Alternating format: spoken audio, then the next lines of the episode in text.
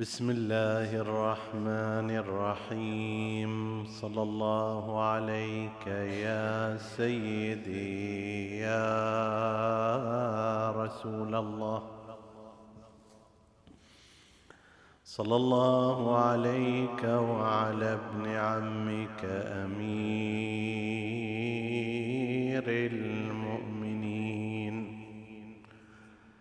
وعلى بيتك الطاهرين. صلى الله عليك يا سيدي ويا مولاي يا أبا عبد الله الحسين. ما خاب من تمسك بكم وامنا من لجا إليكم. يا ليتنا كنا معكم فنفوز فوزا.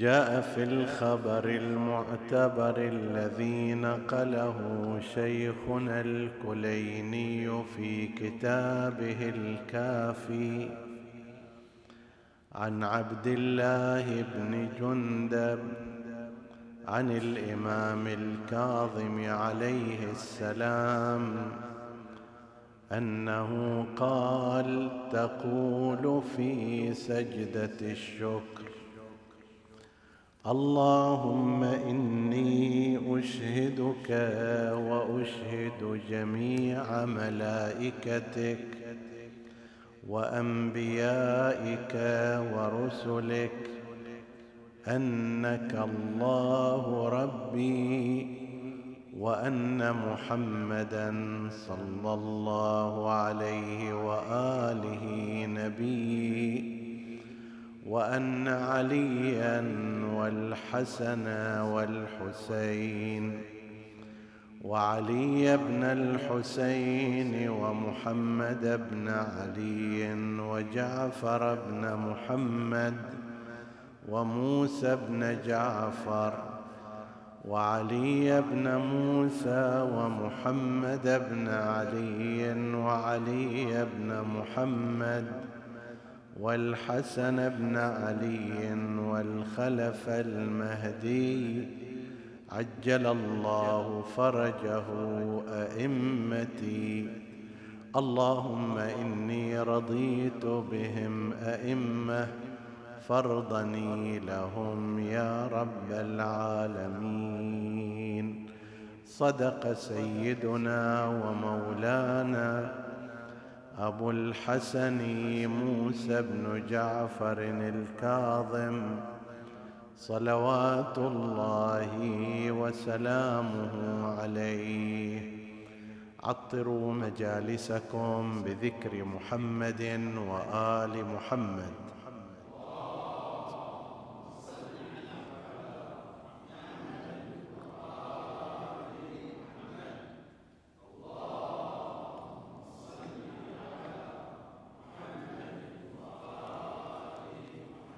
اللهم صل على محمد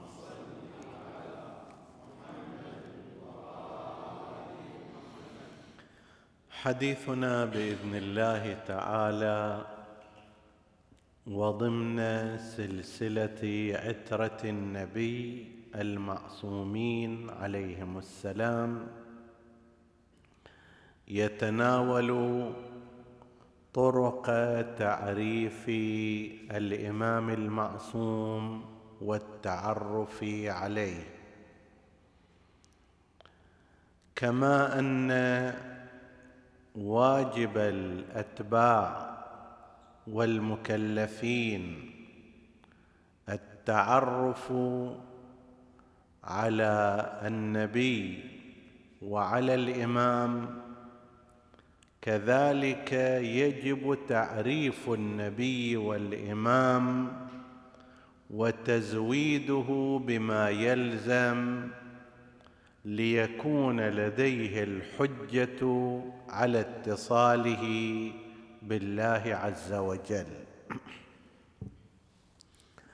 النبي لا بد أن يخرج إلى الناس ويقول إني رسول الله إليكم جميعا وإني أدعوكم إلى عبادة الله وأنا رسول الله. هذا تعريف من جهته ومن جهة الناس لا يستطيعون أن يصموا آذانهم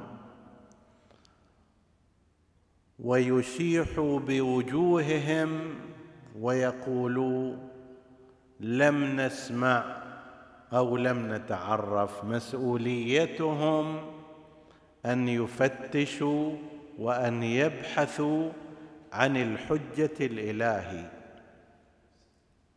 فهناك لزوم ووجوب على الإنسان المكلف أن يبحث عن حجة الله عليه عن قيادته إلى الله عز وجل. وهناك أيضا وجوب ولزوم من جهة النبي والإمام والحجة عموما بأن يبين نفسه وأن يظهر حاله وأن يدعو الناس إلى منهاجه. لذلك كانت الأنبياء ما يجي النبي ويقعد في بيته ويقول مثلا اللي يريدني أنا في البيت خلي راجعني وإنما يخرج إليهم يدعوهم يكلمهم. إذا كان هناك حاجة إلى الإعجاز يبرز معجزته وهكذا. وبالنسبة إلى المعصومين بعد النبي أيضا نفس الأمر. لا بد من تعريفهم ليمكن للإنسان المؤمن الوصول إليهم. ولذلك وجدنا فيما يرتبط بالمعصومين من أهل البيت عترة النبي وأوصيائه والأئمة تم تعريفهم بطرق متعددة وكثيرة بحيث لا يكون هناك حجة للمتخلف عنهم وتكون الحجة لهم على من سواهم في هذا الجانب. فهناك طرق متعددة في هذا الباب في باب التعرف على المعصوم وتعريف المعصوم. من ذلك من تلك الطرق اولا النص عليهم. نص وتنصيص على أن هؤلاء هم أئمة أهل البيت هم المعصومون هم الذين تجب طاعتهم هذا موجود وهو الطريق الأساسي وهذا ينقسم إلى شكلين. شكل نص عام على كل الأئمة وشكل آخر نص خاص الإمام السابق ينص على الإمام اللاحق.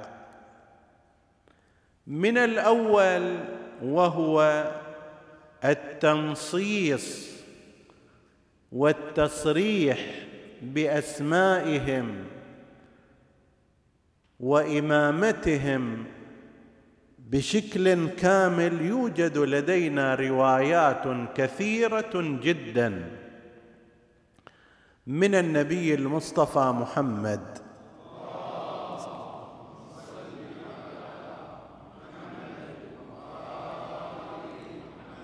من هذا النبي إلى بقية الأئمة.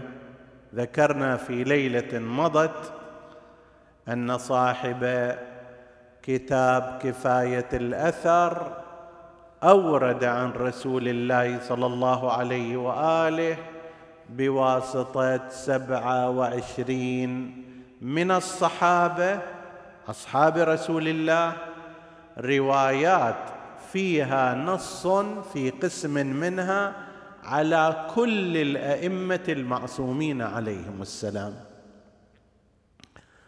مثلا ما ذكر في اللوح الذي كان لدى جابر بن عبد الله الأنصاري.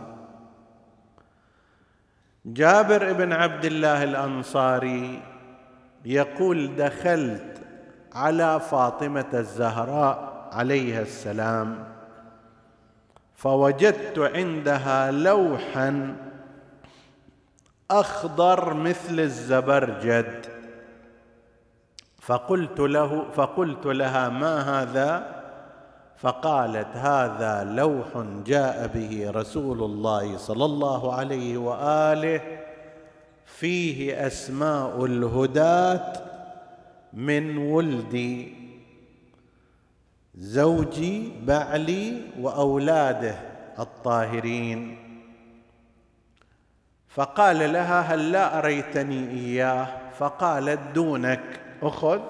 يقول فأخذته وبدأت أقرأ فيه أن الأئمة بعد رسول الله صلى الله عليه وآله أولهم علي بن أبي طالب ثم ابنه الحسن ثم أخوه الحسين ثم ابنه علي بن الحسين وهكذا ساق الحديث إلى الإمام الحجة عجل الله تعالى فرجه.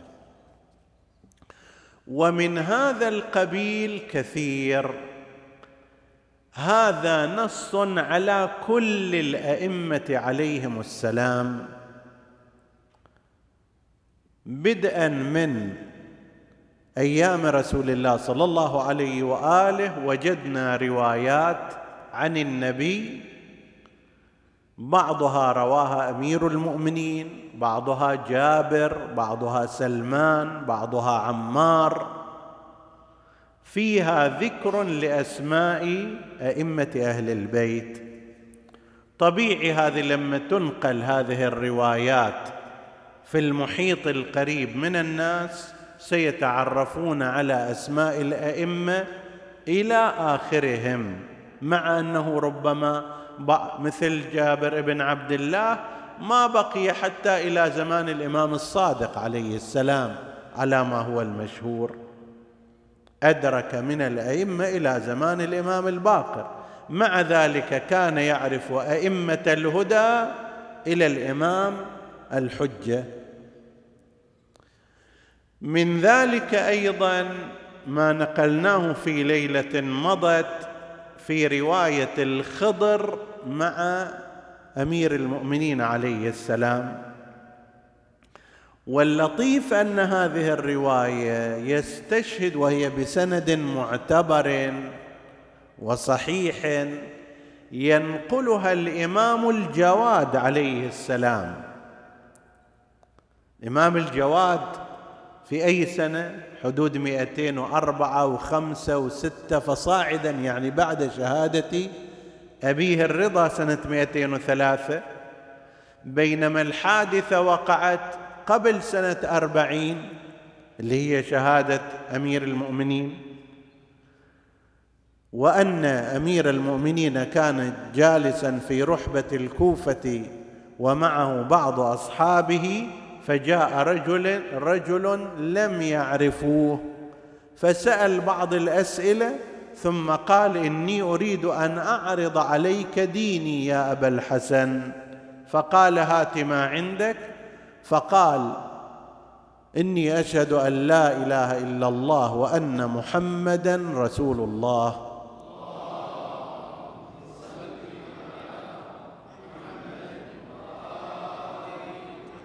وأنك ولي الله وبعدك الحسن ثم الحسين ثم علي بن الحسين وهكذا ساق الحديث في أسماء الأئمة إلى الإمام الحجة عجل الله تعالى فرجه الشريف.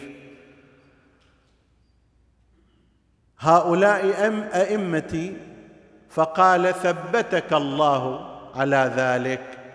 وانصرف ذلك الرجل وأمر الإمام علي أحد أصحابه أن يتبعه أين يذهب. يقول فلم أره. ورجع إلى الإمام قال لم أره يا أمير المؤمنين. قال ذاك هو الخضر. الخضر اللي علم موسى بعض الأمور بعملية خاصة ذكرت في سورة الكهف. أراد أن يعلم هؤلاء الحاضرين أيضا بهذه الطريقة أن أئمة أهل البيت والقادة بعد النبي هم هؤلاء.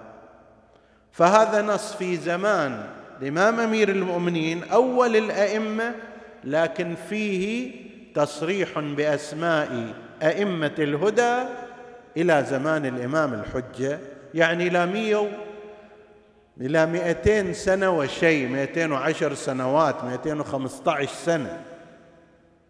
طيب. وهكذا كثير ومن ذلك ما ذكرناه في أول هذا المجلس وهو ما رواه الشيخ الكليني رضوان الله عليه بسنده المعتبر الصحيح إلى عبد الله بن جندب أحد خلص أصحاب الإمام الصادق والكاظم أنه قال للامام الكاظم ماذا أقول في سجدة الشكر؟ سجدة الشكر بعد كل صلاة مستحبة استحبابا مؤكدا لا تتركوها. وقد ورد في شأنها أن الله سبحانه وتعالى إذا سجد عبده سجدة الشكر بعد الصلاة باهى الله به ملائكته يعني فاخر ملائكته وأشار إلى تفضلوا شوفوا هذا العبد الصالح. وفقته لطاعتي فأطاعني وشكرني على ذلك. يعني أكو قسم لا سمح الله يجي ويعتبر الصلاة هذه فد ورطه صلي شلون ما كان بس. السلام عليكم ورحمة الله وبركاته ويركض ركض كأنما لاحقينها بعربانة كما يقولون. وأكو واحد لا بعد الصلاة يعقب تعقيب الزهراء تسبيحة الزهراء. يدعو الله في ذاك الوقت. ماكو أفضل وقت من ذاك الوقت. طيب. ثم بعد ذلك يسجد لله شكرا على أن وفقه. فعلا تستاهل شكر. أكو قسم من الناس نسأل الله أن يهديهم.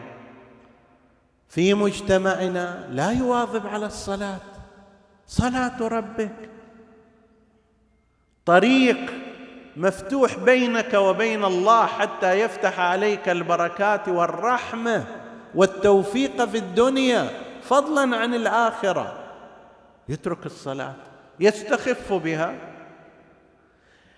أنت اللي الله وفقك لأن تكون مديما عليها مواظبا عليها. فعلا هذه نعمة تستحق شكر الله عز وجل. اعرف قدر النعمة التي أكرمك الله بها وأعرف أنك محبوب عند الله عندما أصبحت محطا لهذه الرحمة مواظبا على الصلاة لا سيما في أول وقتها. استاهل شكر هذه. زين. فيسأل عبد الله بن جندب يسأل الإمام الكاظم يقول له شنو أقول في سجدة الشكر؟ أدنى شيء أن نفس السجود هو هذا. هذا أدنى شيء. يسجد الإنسان لله شكرا. خلي راسه على التربة. هذا هو الشكر. هذه أدنى درجة. درجة أخرى أعلى منها أن تكرر الشكر لله شكرا لله شكرا لله شكرا لله المقدار اللي تقدر. هذه درجة أعلى منها. درجة أعلى من ذلك أذكار. سجدت لك يا ربي خاشعا خاضعا ذالا ذليلا حقيرا فقيرا. سجد لك وجهي ودمي وعظمي ولحمي وشعري وبشري وعصبي وقصبي ومخي وعظامي وجميع جوارحي ما ينبغي الركوع والسجود إلا لك يا كريم. شكرا لك يا كريم. شكرا لك يا كريم. هذه درجة متقدمة. درجة بعد متقدمة فوق هذه التي يشير إليها الإمام الكاظم عليه السلام. قال له تقول في سجدة الشكر اللهم إني أشهدك. سجل يا رب. ليش أنت لما تروح عند الكعبة الطوف ترفع يدك بالتحية. تقول أمانتي أديتها. ميثاقي تعاهدته. فاشهد لي بالموافاة يوم القيامة. بصمة صارت لك في الحجر الأسود. يوم القيامة تأتي يجيك هاي الملفات كلها فلاشة واحدة تطلع لك كل هالاعمال الصالحة. أنت أمنتها مكان هذا المكان تجي يوم القيامة تستلمه. في أماكن أخرى أنت تقول إلى الإمام اللهم يا سيدي إني أستودعك شهادة أن لا إله إلا الله وأن محمدا رسول الله وأن عليا ولي الله. فاشهد لي يوم القيامة. والإمام شاهد وشهيد. الإنسان العادي إذا استودع شيئا واستشهد على شيء إذا كان ثقة وامينا يجي يؤدي الشهادة. فكيف إذا كان اماما من الأئمة؟ هنا بعد انت مرتبه أكثر. اللهم إني أشهدك. هذا بعد لا حجر أسود ولا واحد من الخلق. لا تشهد الله. اللهم إني أشهدك وأشهد جميع ملائكتك وأنبيائك ورسلك أنك أنت الله ربي وأن محمدا صلى الله عليه وآله نبي. هذا شهادة أنا أشهدها حتى يوم القيامة بل قبل ذلك في القبر إذا أحد سألني أقول لهم راجعوا الشهادات اللي سجلتها قبل. طيب؟ وأن عليا أمير الم... وأن عليا أمير المؤمنين إمامي وأن الحسن إمامي والحسين إمامي وعلي بن الحسين وهكذا إلى سائر الأئمة. فهذه اللطيف أنه مربوطه بأمر عبادي يتكرر على الأقل ثلاث مرات يوميا. على الأقل ها؟ تقدر تسوي أكثر. ولكن على الأقل إذا جمعت بين الصلوات وراء صلاة الفجر عندك سجدة شكر ووراء الظهرين سجدة شكر ووراء العشاءين سجدة شكر. فأنت تقدم ثلاث شهادات وتستشهد عليها ربك وملائكته وأنبياءه ورسله. ومن أحسن وأكثر ضمانا عندما تؤمن شهادتك عند الله تعالى. فهذه في نفس الوقت اللي هو أمر عبادي ومربوط بالصلاة أيضا فيه إشارة إلى بل صراحة في عرض عقائدك وهو نص أيضا من الإمام المعصوم على أئمة أهل البيت عليهم السلام. عبد الله بن جندب لا يذكر أنه أدرك الإمام الرضا فقط بقت فقط بقي إلى أيام الإمام الكاظم عليه السلام. لكن الإمام الكاظم أخبره بالأئمة إلى الإمام الحجه عجل الله تعالى فرجه الشريف. فهذه من النصوص والتعريفات اللي تذكر أسماء الأئمة بأجمعهم وهي كثيرة جدا. هذا قسم؟ قسم آخر لا. الإمام السابق ينص على الإمام اللاحق وهذا أيضا كثير جدا. افتح لك كتاب الكافي قسم الأصول في باب النص على الأئمة. واحد واحد. النص على أمير المؤمنين النص على الحسن النص على الحسين النص على علي بن الحسين. المعصوم السابق ينص على المعصوم اللاحق. رسول الله صلى الله عليه وآله يقول من كنت مولاه فهذا علي مولاه. أنت مني بمنزلة هارون من موسى. لحمك لحمي دمك دمي سلمك سلمي حربك حربي. أنت خليفتي ووصيي ووارثي تقضي ديني وتنجز عداتي. إلى غير ذلك. إن شاء الله نتناول قسما منها في ليلة قادمة. فهذا نص من معصوم سابق وهو النبي على معصوم لاحق وهو أمير المؤمنين وأمير المؤمنين أيضا ينص على من بعد. عندنا في الرواية أنه لما حضرت أمير المؤمنين عليه السلام الوفاة دعا ابنه الحسن فسلمه كتبه وسلاحه. هاي اللي نسميها مواريث الإمامة. وهذه باقي الأولاد ما إلهم فيها نصيب. هي ما تصير ميراث. لأن ما كان بسبيل الإمامة فللإمام بعده. وما كان مالا شخصيا فهو ينقسم بين الأولاد جميعا. مثل ما النبي أعطى السلاح والكتب إلى أمير المؤمنين مع أن الوارث مثلا فاطمة الزهراء عليه السلام. لكن ما كان بسبيل الإمامة يختلف. لو أردنا أن نمثل مثالا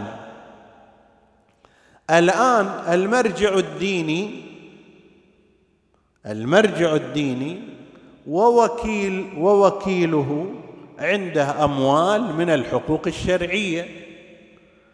أنت وديت الحق الشرعي إلى وكيل المرجع مالك. توفي وكيل المرجع هذا. طيب هل يرث هذا المبلغ أبناؤه؟ كلا. ليش ما يرثونه؟ لأنه هذا ليس مالا شخصيا له وإنما هو ما كان بسبيل الإمامة. ومثل ذلك المرجع مرجع التقليد على الرأي المعروف. المال الذي يصل إليه من حق الإمام من حق السادة هو لمنصب المرجعية. فلو فرضنا أنه توفي ما تقول زوج تعطوني الفلوس هذه؟ أو ابنه أو بنته؟ لا. أمواله الشخصية نعم. وأما هذه الأموال فإنها تؤول إلى مرجع آخر يكون له نفس الولاية التي كانت لهذا المرجع. هو ما يقدر يتصرف فيها في حياته إلا ضمن محددات معينة. فكيف يورثها لغيره؟ هذا كله جاي من هناك. ما كان بسبيل الامامه ينتقل من علي إلى الحسن. هذا محمد بن الحنفيه بعد ما إله في نصيب. سائر أبناء الإمام بنات الإمام ما لهم شغل في هذا. ونفس هذا سينتقل أيضا إلى الإمام الحسين عليه السلام وقال أمير المؤمنين لابنه الحسن بني عندما حضرت جدك الوفاة أعطاني هذا وأمرني أن أدفعه إليك وآمرك أن تدفعه إلى أخيك الحسين عندما تحضرك الوفاة. وهكذا يظل يتناقل هذه المواريث واللي هي كثيرة تراها. فيما بعد ربما إذا صار فرصة نتكلم عن بعض ما جاء فيها من روايات. فاذا هذا أيضا نوع من أنواع النص. وهذا قد يكون صريحا مثل هذا ومثل ابني فلان هو الإمام من بعدي يجي أكثر من واحد من الأصحاب يسأل الإمام متعدد. إن كان كون لا سمح الله ولا قدر يعني إذا أنت حضرتك الوفاة فلمن الآمر؟ فيقول إلى ابني فلان اللي من بعده مباشرة. وهذا تكرر بالنسبة إلى الإمام زين العابدين. أخبر عن ابنه الباقر والباقر أخبر عن ابنه الصادق والصادق عن الكاظم وهكذا.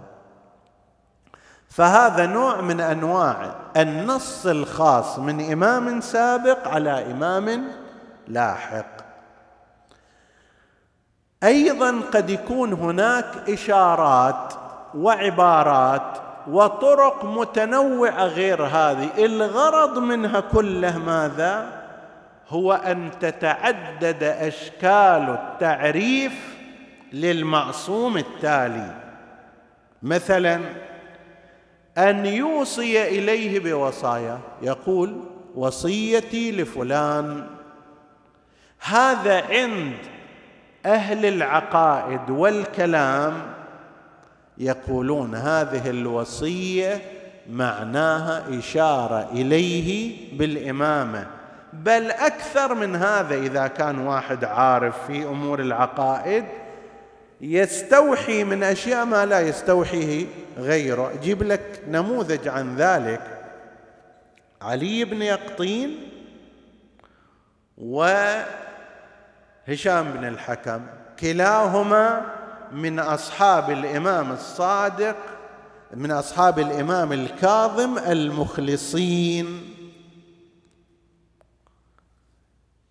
الفرق بينهما أن هشام بن الحكم كان عقلية جبارة في العقائد في علم الكلام في الاحتجاجات في المناظرات. من أيام الإمام الصادق وشبابه إلى أن توفي وهو أيضا كان في زمان الإمام الكاظم. علي بن يقطين اللي كان دوره الأكبر أيام الإمام الكاظم وكان يعمل في بلاط هارون العباسي بمثابة وزير البلاط. أراد عدة مرات أن يستقيل الإمام ما قبل منه. قال له إن لله بأبواب السلطان من نور الله قلبه بالبرهان. تعليك لازم تقعد في مكانك. وكفارة العمل عند السلطان الإحسان إلى الإخوان. مو تقعد هناك وكل ما صارت فلوس بلعتها وإذا أريد منك عمل في صالح الناس ما تسوي. لا. أما إذا كنت تعمل في خدمة الناس تقضي حوائجهم تخفف حدة العداء تدفع عنهم البلاء المحتمل فهذا أفضل موقع تقدر تخدم فيه. علي بن يقطين اجت كم مرة قال للإمام الكاظم أنا خاطري يضيق من اللي أشوفه في هذا. حرمات تنتهك أشياء مو زينة ما أقدر أستسيغها. فأنا أريد أذب استقالة وأطلع. قال له لا. لا آذن لك ثم لا آذن لك. أكثر من هذا بعد لازم تتوضأ على طريقة هارون. الإنسان بعض الأحيان يستشكل داخل نفسه أنا الحين ستة أشهر وأنا هالشكل أسوي وأغسل بذاك الطريقة اللي ما أعتقد هذا الشيء صحيح بعدين أروح أصلي. الإمام قال له افعل ذلك. وهذا الواجب عليك وغيره مو واجب عليك. انت إلك هذا هو الواجب عليك. طيب. كم مؤمن راح تنقذ فيها الأثناء؟ كم بلاء راح تدفع عنه أحيانا كلمة واحدة. وقال ذاك مؤمن آل فرعون في بلاط فرعون أتقتلون رجلا أن يقول ربي الله؟ بس هالمقدار هذا. لكن هذه الكلمة في ذلك المكان تساوي الشيء الكثير. واحد في زمان الإمام الهادي عليه السلام وقد عزم المعتصم على أن يقتل الإمام فواحد من الجالسين أقسم له بالأيمان المغلظة. ترى هذا علي بن محمد الهادي مو وراء المعارضه مالتك وسل السلاح في وجهك ولا هذه الأمور. أكو هناك علويون فعلا ثاروا ضدك لكن هذا علي بن محمد الهادي شغله شغل علمي شغله شغل ثقافي تفسير القرآن أحكام. والله مو يم هالسالفة مو يمك. طيب حتى برد غيظه وأقلع عن عزمه على قتل الإمام عليه السلام. هذا إيش قد يسوى؟ هذا بهذا الكلمة هذه الكلمات برد غيظ ذلك الحاكم الجائر. لذلك ما ينبغي أنه بس رأينا شخص مربوط بالحاكمين. يروح ويجي عند السلطان يقول أوه هذا كذا وكذا فيه وكذا وكذا عليه وما شابه ذلك. لا ليس صحيحا. إذا كان يخدم أبناء المجتمع إذا كان يدفع البلاء عن الناس إذا كان يخفف من غضب السلطات على على المؤمنين. هذا يقوم بدور مهم. علي بن يقطين كان هذا شغله. الشاهد إحنا رحنا بعيد شوية رجع الصفحة إلى الخلف. علي بن يقطين بقدر ما كان في الأمر السياسي بارع لكنه في أمور العقائد والقضايا النظرية والبراهين وكذا ما كان بقدرة هشام بن الحكم تخصصات. فهو ينقل يقول كنا في مجلس وقد حضره هشام ابن الحكم وحضره غيره. علي بن يقطين قال كنا في بغداد. فدخل أبو الح... فدخل أبو الحسن موسى ابن جعفر ثم جاء بعده ابنه علي وكان صغير السن. اجى علي بن موسى الرضا. فأشار إليه الإمام الكاظم وقال هذا سيد ولدي وقد نحلته كنيتي. وسكت هذا. علي بن يقطين. هشام بن الحكم فاهم في العقائد. قال له أعد ما قلت. فأعاد عليه نفس الكلام. قال والله نص عليه بالإمامة. قال ما سمعنا؟ قال هذا إمام وهذا كذا. قال هذا هو نص بالإمامة. والله لقد نص عليه بالإمامة. وهذه أحد أنحاء الإشارة إليه. ليش؟ لأنه يقول هذا سيد ولدي لا يمكن أن يكون غير سيد أولاده إماما عليهم فهذا هو نحو من أنحاء الوصية بالامامه وقد نحلته كنيتي أقمته مقامي. الإمام الرضا ما كان عنده أولاد غير الإمام الجواد على ما هو التحقيق. مع ذلك كنيته ماذا؟ أبو الحسن. وهي نفسها كنيه الإمام الكاظم. الكاظم أبو الحسن وابنه الرضا أبو الحسن مع أن الإمام الرضا ما عنده ولد اسمه حسن أصلا. لكنها كنية الإمام الكاظم نحلها إياه جعلها عليه وبالتالي صيره في مكانه. في أماكن أخرى يقول أقمته مقامي. في موضع ثالث يقول طاعته طاعتي وهكذا. فهذه أيضا أشكال مختلفة من النص على الإمام والإشارة إليه. أحيانا يحول اليه الأسئلة حتى هو يجيب.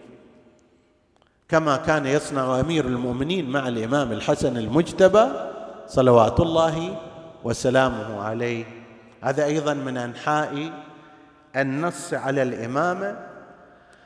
أحيانا الإشارة إلى أنه هو كامل ليس فيه عيب ولا نقص لأن الإمامة لا تتحمل نقصا ولا عيبا. ليش الواقفية مثلا قالوا أن الإمام أن الرضا ليس بإمام؟ لأنهم قالوا الرضا إلى ان صار عمره 42 سنة لم يرزق ولدا. لذلك ينبغي للإنسان المؤمن والإنسان المؤمنة أن تتأسى مو أول سنة وثاني سنة وثالث سنة ورابع سنة. الله ما رزق إلى الآن. لا يأخذنك اليأس. لا يأخذنك اليأس. إمامك الرضا قريب 22 سنة. يعني لو فرضنا أنه تزوج وعمره عشرين سنة أنجب ابنه الإمام الجواد وهو أول مولود لديه وعمره 42 سنة يعني 22 سنة الإمام ما عنده أولاد لا ذكور ولا إناث على ما هو التحقيق. طيب فأنا وأنت لازم أيضا شنو؟ نتأسى بذلك لا يأخذنا الجزع. والله صار خمس سنوات وعشر سنوات وهذا اللي ينظر إلي بنظره وأمي تحكي علي وابويا يتكلم على زوجتي وعلى هالمعدل. يابا شوفوا هذا إمامكم. الإمام الذي هو أقرب الخلق إلى الله عز وجل. لكن هو هذا أيضا نوع من أنواع الامتحان حتى يقتدى به أيضا. وحتى لا يغلو الإنسان في أئمة أهل البيت لا يتصور أن كل شيء بيدهم من دون الله. لا عطاؤهم العظيم إنما هو بعد إرادة الله عز وجل.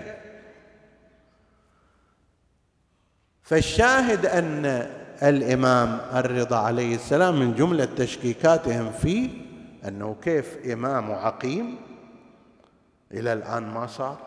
22 سنة والإمام كان بثقة يقول لا تمر الليالي والأيام حتى يرزقني الله ولدا يكون الإمام من بعدي وهو الذي لا يولد مولود أعظم بركة منه على شيعتنا. وفي رواية في الإسلام. لأنه راح يكشف الشبهات. راح يدمر الواقفية بمجيئه. أنتم واقفية تقولون الإمام الرضا عقيم فإذا كان عقيما لا يكون إماما تفضلوا هذا إجل. ابنه الجواد. ترتدعون لكن لا هذول جماعة وراء الدنيا. المفروض ما دام شبهتكم هذه انتفت هذه الشبهة ارجعوا. لا بقوا على غيهم وسدروا في ضلالهم. فان يكون الإمام أيضا كاملا ليس فيه نقص ليس فيه منفر. لذلك مثلا عبد الله الافطح ابن الإمام الصادق عليه السلام مع أنه أكبر أولاد الإمام سنا إلا أنه كان أفطح الرجلين. إما كانت رجاه مقوستان أو ضخام. نحن نقول مفطحات وما شابه ذلك. هذا أيضا شنو؟ كان أفطح الرجلين. وهذا تشوه هذا عيب خلقي.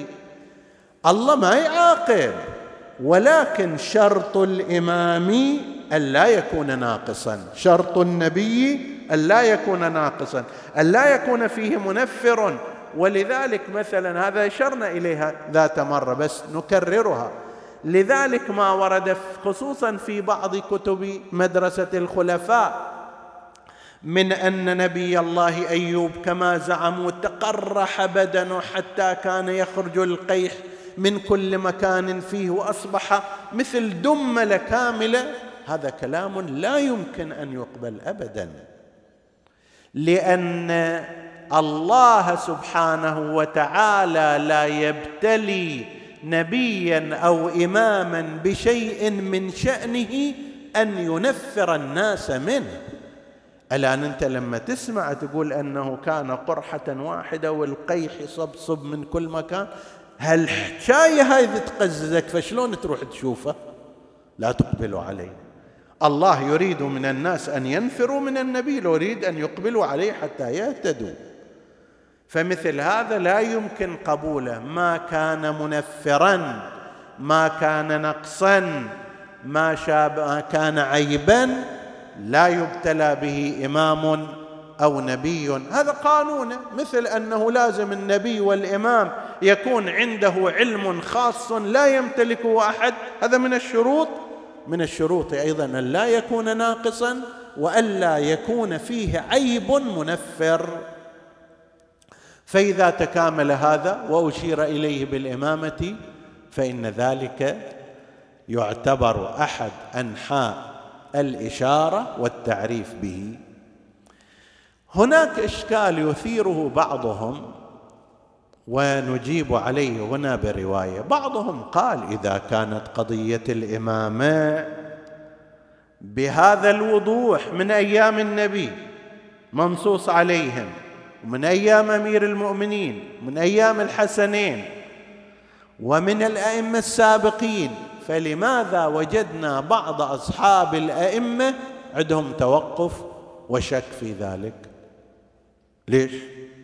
جواب على ذلك. اولا هذول في مقابل عشرات الآلاف من الأصحاب الخلص لا يمكن أن يكون هذا دليل. والله واحد من بين ألف إنسان ما ثبت عنده. وهو هذا الإشكال فيه ما ثبت عنده. ليش أنت تروح تدور الواحد اللي ما ثبت عنده وتترك الألف اللي ثبت عندهم؟ هذا واحد. الثاني قسم من هؤلاء الذين شككوا على مثال الواقفية كانت لهم دوافع مصلحية ومادية. إذا قالوا علي بن موسى الرضا إمام من بعد موسى بن جعفر لازم الأموال اللي كانت في أيديهم باعتبارهم وكلاء يسلموها إلى الإمام. من بعد موسى بن جعفر هم ما يريدون يسلموها؟ فيقول الإمام موسى الكاظم بعد لا يزال حي وهذا علي بن موسى أصلا إمام مصالح ماديات. وهناك قسم آخر لاحظ الظروف المحيطة. مثلا عندنا رواية أن زرارة ابن أعين الشيباني وهو من حملة علم الإمام الباقر والصادق عليهما السلام وبقي إلى زمان شهادة الإمام الصادق بعد لا يزال على قيد الحياة. مع ذلك أرسل ابنه عبيد عبيد الله إلى المدينة حتى يتقصى الأمر. وهذه أخذها بعض المخالفين وأحيانا بعض الغافلين من والمشككين من الشيعة. أخذوا حجة. أوه شلون؟ هذا زرارة اللي هو حامل العلوم. شلون يشكك؟ فاذا ما ثبت قضية النص على الأئمة. اولا لو فرضنا أن هذه الرواية صحيحة ولم يمكن تفسيرها يكون جهل في زرارة ابن أعين. خير إن شاء الله. زرارة ابن أعين عالم كبير لكنه ليس معصوما فليكن هذا من أخطائه. حتى لو ثبت ها على أنه غير ثابت وإنما وجهها الإمام الرضا عليه السلام توجيها آخر هو الصحيح. يقول سأل أحدهم الإمام الرضا إبراهيم ابن محمد الهمداني قلت للرضا يا ابن رسول الله أخبرني عن زرارة رجل عظيم هل كان يعرف حق أبيك موسى بن جعفر؟ فقال الإمام نعم. قلت له فلم بعث ابنه عبيد الله ليتعرف الخبر إلى من أوصى الصادق جعفر بن محمد. إذا كان يعرف أن الإمام الكاظم هو الخليفة والإمام بعد أبيه الصادق ليش دز ابنه عبيد الله إلى المدينة حتى يشوف لمن أوصى الإمام الصادق؟ يتبين ما كان يعرف إذن. فقال الإمام عليه السلام إن زرارة هذا نهديه برسم هذول المخالفين لأن كثير يركزوا على الرواية ويطبلوا ويرقصوا عليها حسب التعبير. وبعض الشيعة الغافلين أيضا عندهم هذا الأمر. هذا نهديه إليهم. قال إن زرارة كان يعرف أمر أبي ونص أبيه عليه. زرارة الأدنى من زرارة يعرف خبر جابر وخبر الخضر وخبر سجدة الشكر وخبر كذا وخبر كذا. فما ظنك بزرارة وهو حامل علومهم؟ هذول كانوا يقولون أسماء الأئمة إلى الإمام الحجة وهذا حامل علمهم. ونص أبيه عليه كان يعرف وإنما بعث ابنه ليتعرف من أبي هل يجوز له أن يرفع التقية في إظهار أمره ونص أبيه عليه أو لا؟ الإمام الكاظم جاء في ظرف حرج جدا لأن المنصور العباسي أرسل إلى واليه على المدينة بعد اغتيال الإمام الصادق بالسم انظر إلى من أوصى جعفر بن محمد فاقتله. هذا الوضع كان. والإمام الصادق حسب حسابها قبل فأوصى إلى خمسة واحد منهم المنصور العباسي. هاي الوصية الظاهرية. واحد منهم والي المدينة واحد منهم عبد الله الأفطح واحد منهم موسى بن جعفر واحد منهم زوجته. ضيع السالفة الامام الصادق بين هؤلاء. الآن يقتل من؟ هذا المنصور. انظر إلى من أوصى. فاقتله. يقتل نفسه وما يصير. يقتل والي المدينة ما يصير. يقتل زوجة الإمام. هذه امرأة. يعين إلا فلان تعالوا اقتلوه. ما إلى حجة في ذلك. فكان الظرف ظرف بهالمقدار. زين أنا زرارا اللي ادري أن موسى بن جعفر هو الوصي بعد أبيه. أعلنه. أو لا الظرف يحتاج إلى تهدئة وبالتدريج وبعد مدة من الزمان. فكان يريد ابنه أن يتعرف هذا الأمر. هل يرفع التقية ويعلن ذلك ويصرح مهما كانت النتائج؟ أو أنه لا يظل على التقية والإعلان التدريجي وفي دوائر محدوده وأنه لما أبطأ عنه ابنه طولب في إظهار قوله في أبي فلم يحب أن يقدم ذلك دون أمره. قالوا له يلا شنو الساعة الحين؟ منو الإمام بعد ذلك؟ من بعد الصادق؟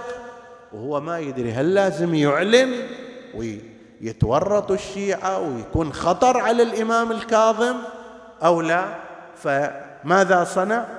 فرفع المصحف وقال اللهم إن إمامي من أثبت هذا المصحف إمامته من ولد جعفر بن محمد.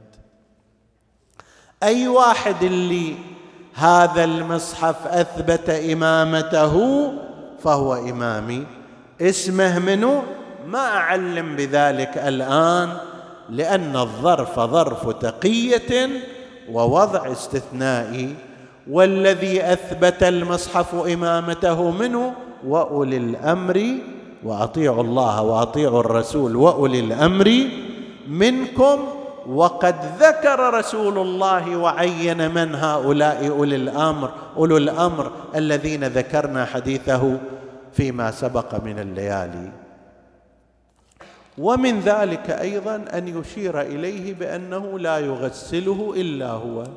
إذا أحد العلامات أن أن يتولى الإمام التالي تجهيز الإمام السابق. هذا مو شرط ها. فلو فرضنا لم يتولى ذلك لا يخل بإمامه. علامة من العلامات.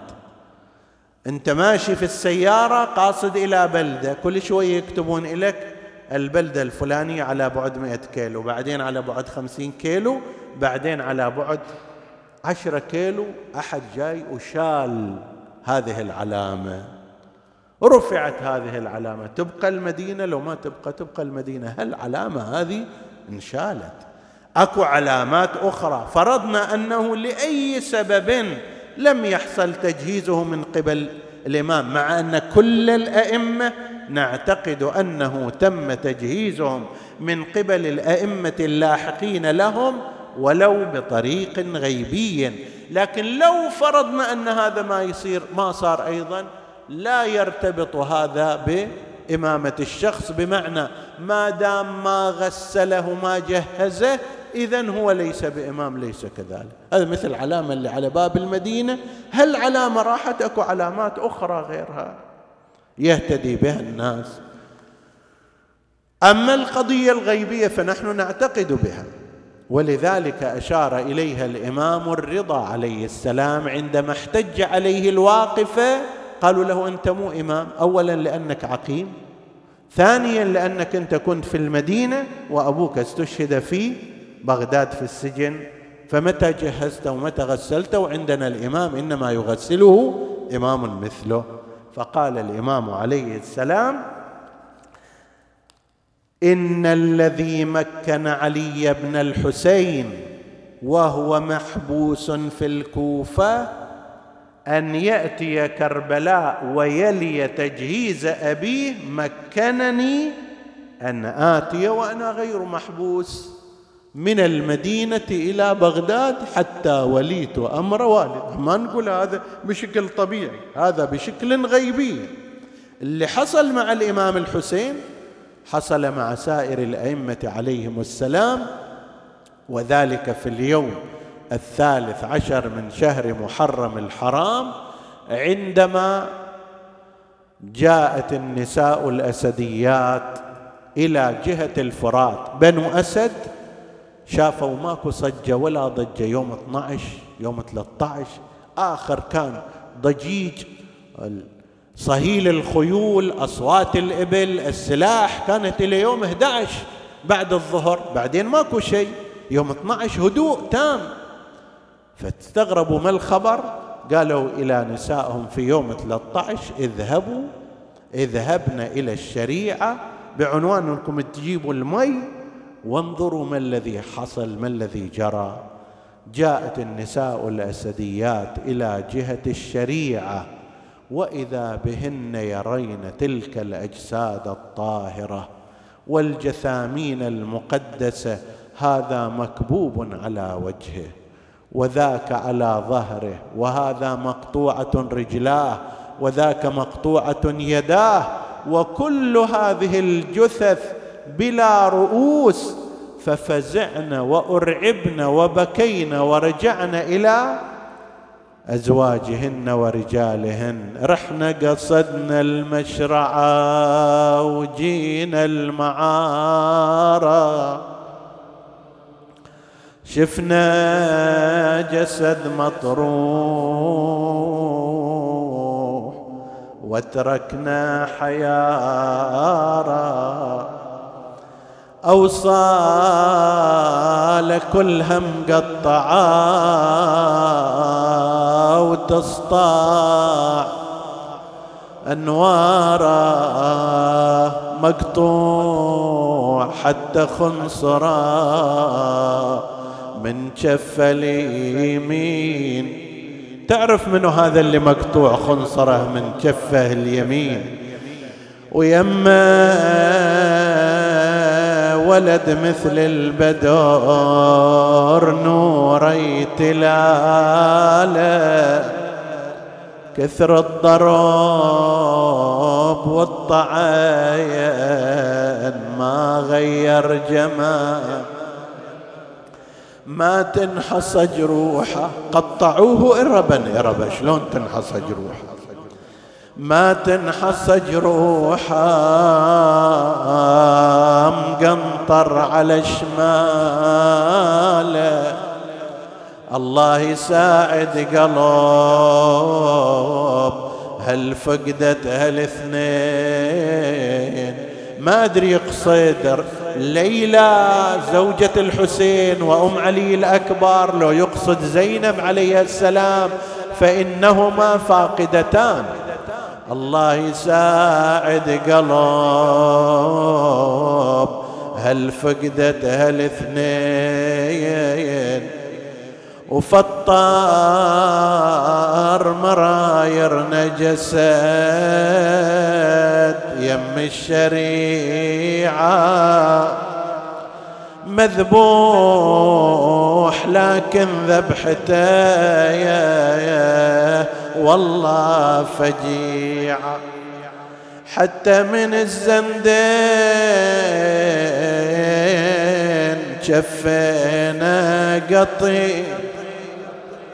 صاحب علم جنة وسلالة هاشمي من شافت تلوح الشهامة وشدة الباس زنوده بلي جفوف والجثة بلا رأس. وانضين عليه الفارسين مشهور عباس قطعوا على جود العدا شمال وليم. جاءت الرجال إلى حيث مجتمع الجثث وإذا بهم يرون رجلا الله أكبر ساعد الله قلبك يا إمام الإنس والجأن يا علي بن الحسين. ولما نظر جر ونة من داخل قلبه علت وجود الكون جسمه فوق الأوعار. مرمي ولا له غير وحش البر زوا مرمي ثلاثة أيام لا تغسل ولا انشال. رد له عليل بقلب دامي ودمع همه. وبس عاينه فوق الوطية فراشه رمال والجسد ما ينشال حن وظل محتار. حيرتني بيش أجمع أوصالك يا مبرور. هذه الأوصال مقطعة والصدور. مكسور وبين الجسد والراس يا ابن المصطفى برور. هذا الجسد والراس يتشهر بالأمصار. ما إن بقيت من الهوان على الثرى. ملقا ثلاثا في ربا ووهادي إلا لكي تقضي عليك صلاتها زمر الملائك فوق سبع شداد. نسألك اللهم وندعوك باسمك العظيم الأعظم. الأعز الأجل الأكرم يا الله اغفر لنا ذنوبنا كفر عنا سيئاتنا آمنا في أوطاننا. لا تسلط علينا من لا يخافك ولا يرحمنا ولا تفرق بيننا وبين محمد وآله طرفة عين.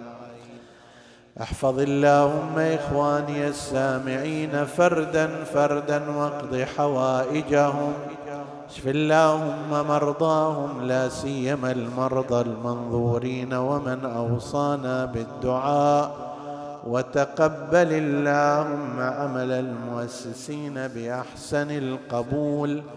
إلى أرواح موتاهم وموتى السامعين نهدي. ثواب الفاتحة تسبقها الصلوات.